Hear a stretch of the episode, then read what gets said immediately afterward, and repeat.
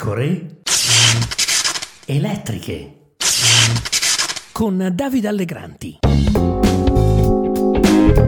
Vedremo di continuare a, a vigilare, ovviamente è fondamentale avere eh, commissari europei che difendano l'interesse dell'intera comunità e del Paese perché ogni tanto io ho avuto in questo periodo l'impressione di avere un commissario italiano che giocava con la maglietta di un'altra nazionale, per intenderci, e che più che dare suggerimenti eh, elevava lamenti e critiche. Apro e chiudo la parentesi perché non ho voglia di, di polemizzare. Benvenuti, benvenuti, qui Davide Allegranti, nuova puntata delle pecore elettriche. Matteo Salvini è già un problema per Giorgia Meloni adesso, figuriamoci fra qualche settimana tra legge di bilancio e soprattutto elezioni europee in avvicinamento. Il leader della Lega se l'è appena presa con Paolo Gentiloni, commissario europeo all'economia, puntando sul ritrovato orgoglio nazionale. Sarà pure un attacco strumentale a pochi mesi dal voto, ma c'è da dire che al ministro delle infrastrutture e dei trasporti, l'ex presidente del Consiglio, non è mai stato troppo simpatico. È la conferma che Conte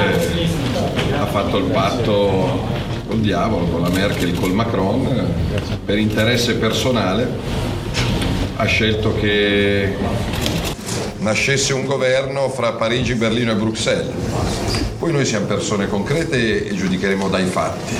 Mi permetto di dire che questo è l'ennesimo tradimento del signor Conte e anche dei 5 Stelle che avevano promesso alla Lega e agli italiani di cambiare le regole dell'Europa, di rivoluzionare l'Europa e mandano un vecchio uomo del vecchio PD come Gentiloni su indicazione della Merkel e di Macron. Certo, la strategia di Salvini rientra comunque in un pacchetto tattico-strategico, più tattico che strategico. Salvini vuole mostrarsi al pubblico da casa, ma anche all'elettorato, come quello che dice le cose che Giorgia Meloni, la Presidente del Consiglio, non può pronunciare. E non le può pronunciare queste cose perché ha un ruolo istituzionale ben preciso e forse è anche un po' convinta di quel che dice. Meloni cerca di avviare il progetto di un partito conservatore di massa. Salvini punta sul neopopulismo di ritorno dopo la stagione non felice del Beppe Contismo di governo. E come finirà? Tocca aspettare le urne di giugno, quando si voterà alle elezioni europee. Nel frattempo è senz'altro legittimo chiedersi se ci saranno ricadute sul governo Meloni,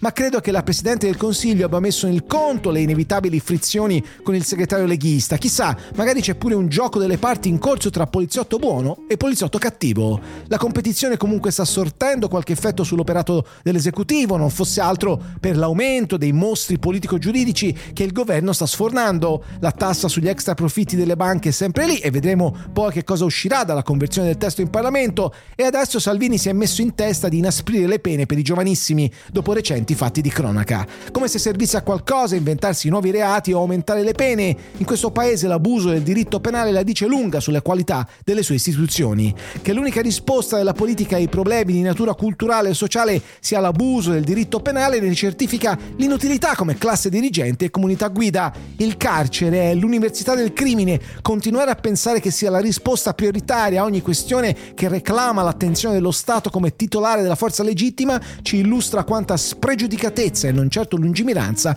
ci sia tra i seguaci del populismo penale. Da qui all'anno prossimo di sortite salviniane comunque ne vedremo senz'altro parecchie.